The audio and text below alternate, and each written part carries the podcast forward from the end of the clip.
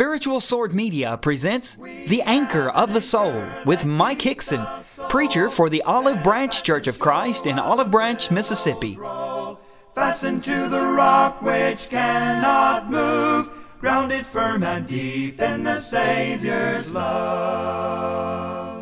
And now, Mike Hixson. Have you ever done or said something to a certain individual only to have them give you a second chance. Aren't you thankful that there are times in life when people will afford you a second chance? I really believe that when you read the gospel and you begin exploring the great truths revealed in the New Testament, that one of the things that you find out is the gospel is a message that offers second chances. And all of us, from time to time, need what we might call a second chance. We're going to look at one particular individual that needed, I believe, a second chance. And God is a God of second chances. And so, in looking at the book of Acts, we read of the missionary efforts or endeavors of two men who were very prolific in their undertakings in the first century Paul and Barnabas. And their adventures are certainly set forth in the historical account of the growth of the church in the book of Acts by the inspired penman Luke. We come into contact with this young man, Mark. He's also called John in chapter 12. Now, bear in mind that Paul and Barnabas are about to embark upon their first missionary journey. And what we're going to find is that John Mark is going to bail on these men. And so in chapter 12, we read of the devious work of Herod. And uh, the Bible tells us in the first part of the chapter that Herod had James put to death with the sword. Peter had been apprehended, and when he was miraculously freed from prison, he came to a house, and uh, in that particular house, there was a lady by the name of Mary. And Mary was the mother of John, whose surname was Mark, in verse 12. Down in verse 24, we read of the Word of God growing and multiplying, and certainly we read of that over and over again in the book of Acts. The church was growing and multiplying enormously in the first century. In verse 25, the text tells us that Barnabas and Saul returned from Jerusalem when they had fulfilled their ministry, and they also took with them John, whose surname was Mark. Now, if you drop down to verse 5 in chapter 13, you'll read of Mark's place in the ministry. And what I would want to say is simply this there is a place for every person in the body of Christ to contribute. The Bible talks about how there are many members, yet one body in 1 Corinthians chapter 12 at verse 20. And all of us, as members of the kingdom of God, have to pool our resources and talents together and thus contribute to the cause of Christ. And such was the case in the lives of the apostles as well as the early disciples. And so in verse 5, the Bible tells us that they arrived in Salamis, and there they preached the Word of God in the synagogues of the Jews. And this was something that Paul and Barnabas and Paul and the apostles did on a regular basis. They often looked for opportunities to preach and teach the unsearchable riches of Jesus Christ. And the reason was because the gospel is God's power to salvation, based on what Paul said in Romans 1, verse 16.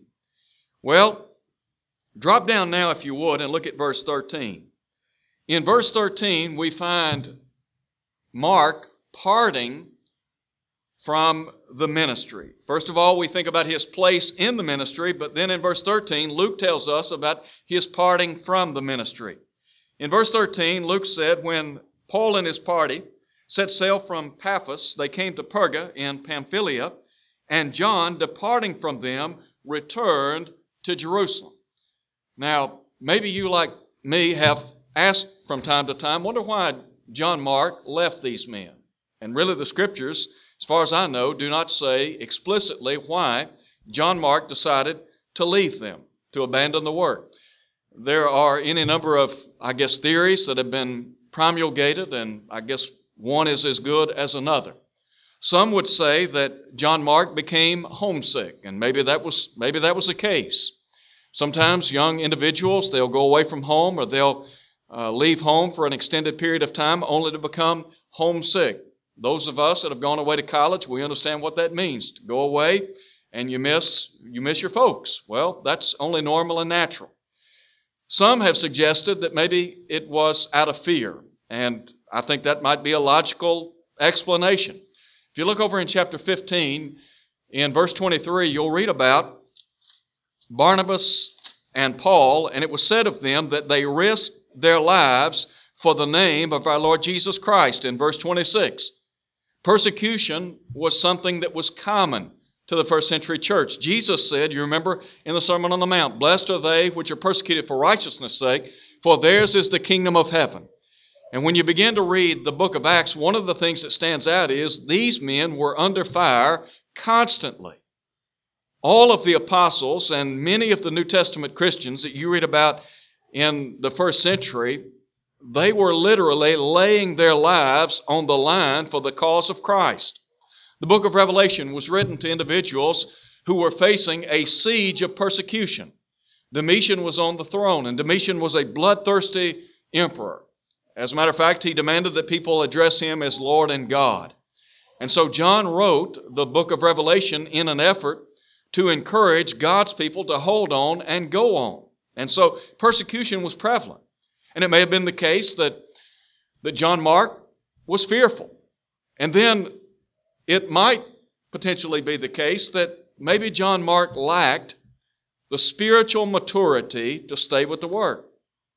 And that's no indictment against him. Sometimes people are in that growing process as children of God. You remember Peter said, "Grow in the grace and knowledge of our Lord and Savior Jesus Christ." In 2 Peter chapter 3 verse 18, not every Christian is alike spiritually speaking. We're not all on the same plane. We're striving to become mature in the, in the eyes of God. We're striving to equip ourselves to serve the Lord, but we're not all on the same plane.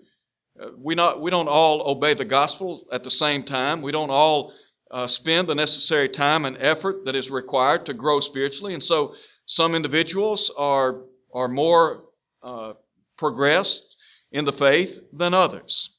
But those would be some of the reasons that I would offer as to why uh, John Mark left Barnabas and Paul. But then look, if you would, in chapter 15. We talked just a moment ago about his place in the ministry, his parting from the ministry, and now I want you to look at his presence in the ministry. And what you're going to read about in chapter 15 is a disagreement occurs between Paul and Barnabas. In verse 36, they've already gone on their first missionary tour, and now they're about to embark upon their second missionary tour. And so in verse 36, Luke said, After some days, Paul said to Barnabas, Let us now go back and visit our brethren in every city where we have preached the word of the Lord and see how they're doing. And I think that here we have a good, good insight into, into the concern of Paul uh, for the church as a whole and for the various churches that he had helped to establish. You recall over in 2 Corinthians when Paul itemized some of the things that he had faced in life by way of difficulties. In 2 Corinthians chapter 11, one of the things that he said that, that was a burden to him was the care of all the churches. Paul, I believe, was very concerned about the Lord's church, and so he, he wanted to see about their spiritual welfare. Verse 37, Luke said that Barnabas was determined to take with them John, called Mark. Now look at verse 38. But Paul insisted that they should not take with them the one who had departed from them in Pamphylia and had not gone with them to the work. Now look at verse 39. We talk about this disagreement that arose between Paul and Barnabas. And Paul and Barnabas, I believe, were very close in the faith. They had spent a lot of time together, and they were, they were both co laborers in the kingdom of God. But Luke said in verse 39 Then the contention became so sharp that they parted from one another. And so Barnabas took Mark, and sailed to Cyprus. But Paul chose Silas and departed, being committed by the brethren to the grace of God, and he went through Syria and Cilicia, strengthening the churches. Let's just think for a moment about this disagreement that emerged between Paul and Barnabas. First of all, take note of the fact that it wasn't anything doctrinal that, that caused this rift between them. We're not talking about some kind of doctrinal matter here, but rather this was a personal disagreement. This was, for lack of a better way to say it, an opinion that was shared by Barnabas on the one hand and Paul on the other. Now, what strikes me is even though they disagreed, they departed, they disagreed about the work, but then they later departed to do the work. Look again at what is said. Barnabas took Mark and sailed to Cyprus. Paul chose Silas and departed, and thus went through Syria and Cilicia, strengthening the churches. Just because these two men disagreed did not mean that they would impede the overall work of the church. In other words, they weren't going to allow this personal disagreement over John Mark to hurt the cause of Christ. Now, by way of application, I fear sometimes that in the realm of opinion, that the church, and I'm talking about the local church here, sometimes decisions will be made. And maybe as a body of people, let's just say here is a congregation of God's people, a decision is made. Some of the members disagree with that. Well, that is their prerogative. You and I, all of us, we have the right to agree or disagree. We don't have to all be in agreement. But we do all have to think about the overall work of the church. And in the realm of opinion, we may disagree, but ultimately we're going to strive to agree. Why? Because the cause of Christ is paramount something's wrong. Again, they're causing division. Well, what's the point? The point is that Paul and Barnabas disagreed here. They didn't disagree over anything doctrinal in nature. I haven't read anything in the book of Acts that says or suggests to me that, that John Mark did something unscriptural and thus that caused the fallout between Paul and Barnabas. It was a matter of opinion. And I believe that Paul, he had his reasons, and Barnabas had his reasons, and they were not willing to give an inch. Well, so be it. But they did not let that disrupt the work of the church. Why, how do I know that? Because they disagreed, but then they departed to do the work. And so, what am I trying to say? What I'm trying to say is simply this let us never allow our own opinions, our own wants and desires, our personal disagreements to circumvent the work of the church. And when I look at the lives of Paul and Barnabas, I see two men who did not allow their personal disagreement to impede the cause of Christ. You remember what Paul said in Ephesians chapter 4? Paul wrote in Ephesians 4, verse 3, endeavoring to keep the unity of the Spirit in the bond of peace. I believe with all my heart that the Apostle Paul wanted unity and peace to prevail in the body of Christ. Why? Because that's what Jesus wanted. That's why the psalmist said, Behold, how good and pleasant it is when brethren dwell together in unity. All right, now, we talk about John Mark bailing on Paul and Barnabas. But now I want you to look over, if you would, to the book of 2 Timothy. Look at 2 Timothy chapter 4. I said that John Mark bailed from the Apostle Paul. He bailed on Paul. And let me just ask this question Has anybody ever bailed on you? Has there ever been a time in your life when you've needed someone to stand with you? You've needed support, you've needed encouragement, you've needed somebody to help you down the road of life, and they bailed on you. Well, all of us have. And listen, don't think John Mark was the, was the only person that bailed on Paul. He wasn't. How do I know that? Well, just drop down and look at 2 Timothy chapter 4 at verse 16.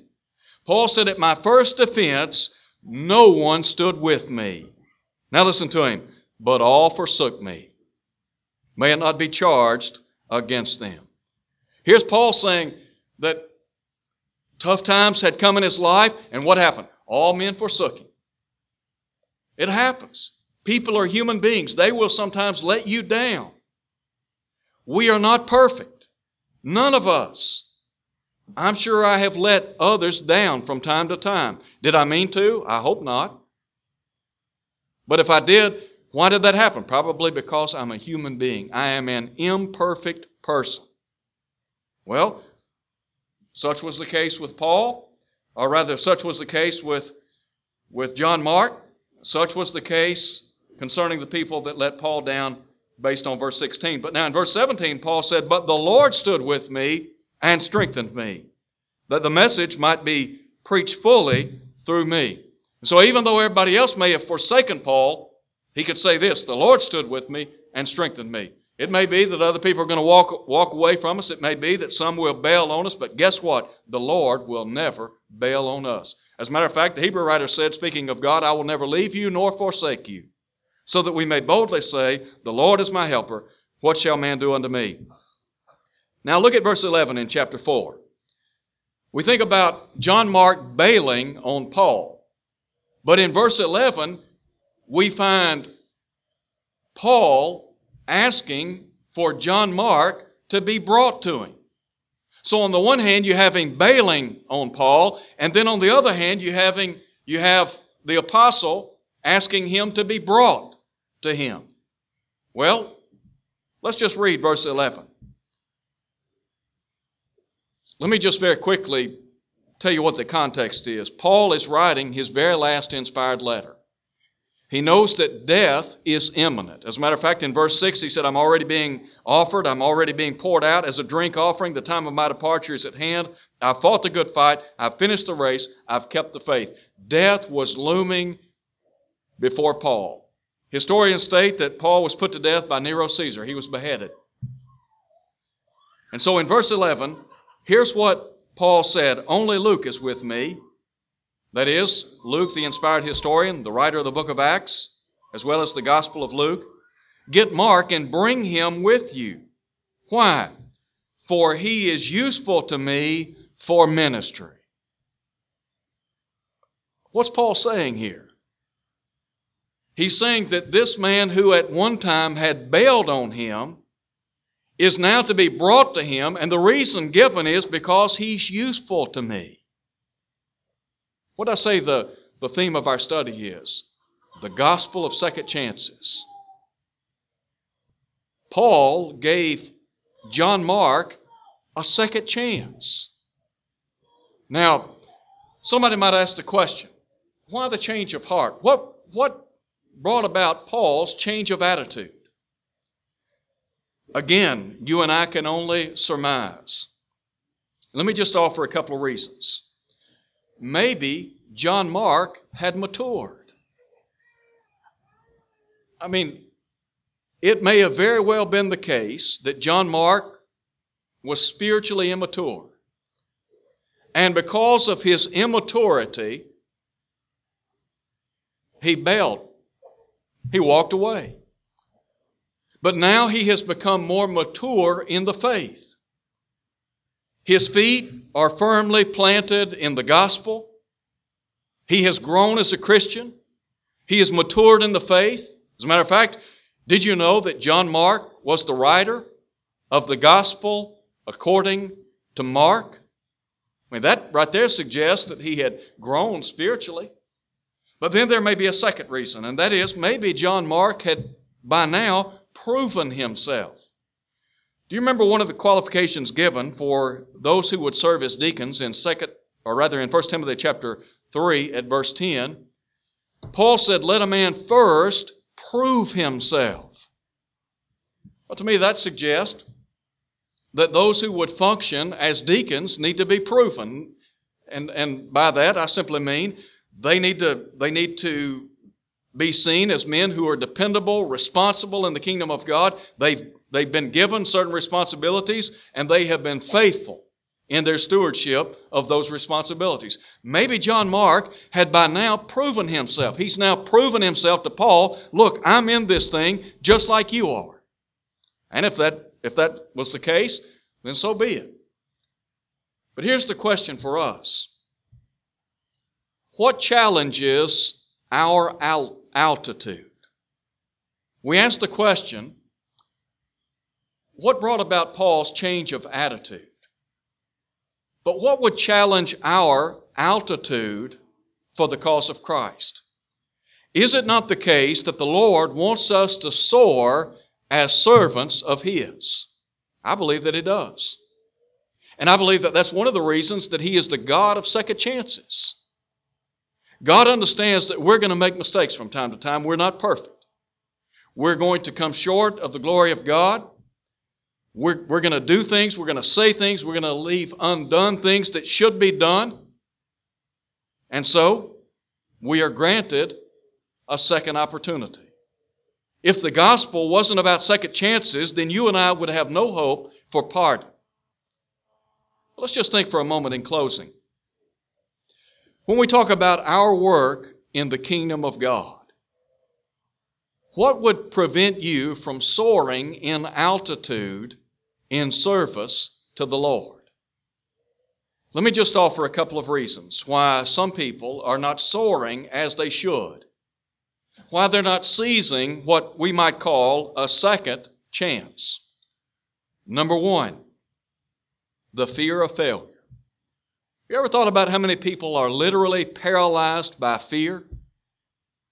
They have the idea, you know what, I would do this, I'd be involved in this work, or I'd, I'd go here, or I'd go there, but I'm just too fearful. Sometimes individuals will say, you know what, I would teach a class, or I would lead singing, or I would lead prayer, or I would, I would be responsible for this work team or that work team, or I would engage in one on one Bible studies, but I just lack the courage to do so. Fear. Fear of failure. Fear that somebody's going to reject us or say no, or fear we're going to, we're going to mess up or make a mistake. Listen, life is about making mistakes, getting up, dusting ourselves off, and going forward.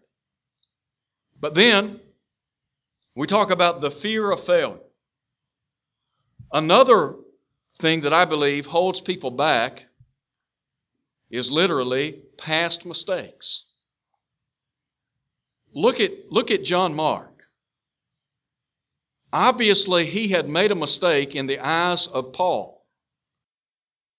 And yet, Paul afforded him a second opportunity, a second chance, if you please.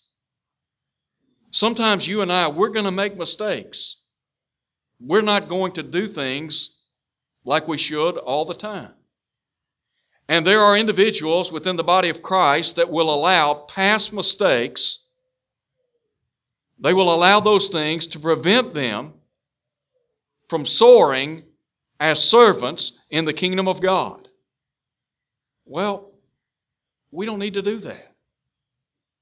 Let's say we've messed up. Let's say we've done something we shouldn't have. You know what the best thing to do? Ask God to forgive you. John said, if we confess our sins, he's faithful and just to forgive us and to cleanse us from all unrighteousness. Look at the life of Paul. Paul was a man who persecuted the church of God. He obeyed the gospel. And yet he did not allow the past to drag him down and impede his service to God. Do you think Paul lived in the past and just always thought about all of the heartache he caused God's people in days gone by? I'm sure that it was in his mind. But I don't, I don't think he allowed that to drag him down in his service to the kingdom of God. When he wrote to the church at Philippi, he said, Forgetting those things which are behind and pressing forward. He went on to say, I press toward the call of the upward call of God in Christ Jesus. We're going to make mistakes. But don't allow those things to impede you. Don't allow those things to, to prevent you from being what you can be in the kingdom of God. And then let me just suggest a third thing. And this has to do with spiritual immaturity. Some of us are not what we could be and what we should be because we are not spiritually mature. We're not where we should be. If you and I were to see somebody 15 or 16 years old walking around with a pacifier in his or her mouth, we would think, we would conclude something's not right here. The Hebrew writer said in Hebrews chapter 5 when by reason of time you ought to be teachers, you have need that someone teach you the first principles of the oracles of God. What was holding the Hebrew Christians back in the first century? Spiritual immaturity. Maybe you and I are not where we ought to be, spiritually speaking. Well, guess what? God will give you a second chance. All you have to do is determine within your heart, you know what? I'm not going to remain spiritually immature. I'm not going to stay a babe in Christ forever. But I'm going to do like Peter said, I'm going to grow in the grace and the knowledge of our Lord and Savior Jesus Christ. You and I, we can make that determination. God is very good. He is very gracious. And He is the God of second chances. And so when Paul wrote to Timothy in 2 Timothy chapter 4, he said, Get Mark, bring him to me, for he is useful to me for ministry. Let me just close by saying this. I do not know where all of you are, spiritually speaking, but I know this God can use you. You see, God is the God of second chances. You can be useful for the cause of Christ. Many members, one body. It takes all of us working together. The question is, will you do your part? Will you share your load in the body of Christ? In closing, let me just ask this question Are you a Christian? Are you a child of God? Aren't you thankful that on Pentecost Day that those who were assembled, many of whom had been present when Jesus was put to death, some of whom may have had a part in his death, when they cried out to Peter and the rest of the apostles, Men and brethren, what shall we do? Peter said, Repent, be baptized in the name of Jesus for the remission of sins. God offered them pardon. God was going to give them a second chance, if you please, a second chance in life. That's why when Paul wrote to the church at Corinth in 2 Corinthians chapter 5 verse 17, he could say if any man be in Christ, he is a new creation. Old things are passed away, behold, all things have become new. God will give you a second opportunity, a new lease on life. It may be that you're here tonight, maybe you're not faithful. Maybe your life is not what it could be and what it should be. May I suggest that you repent Turn from your indifference, your apathy, whatever's holding you back. Turn away from that. Turn to God. He'll abundantly pardon, and God will certainly forgive. Thank you for listening to the Anchor of the Soul. Your speaker has been Mike Hixson, preacher for the Olive Branch Church of Christ, located at 9100 East Sandage Road in Olive Branch, Mississippi. To hear this lesson again and to see video archives, go to olivebranchchurchofchrist.org. Tune in next Sunday for more of the Anchor of the Soul. Unfold their wings of strife. When the strong tides lift and the cables strain, will your anchor drift or firm remain? We have an anchor that keeps the soul steadfast and sure while the billows roll.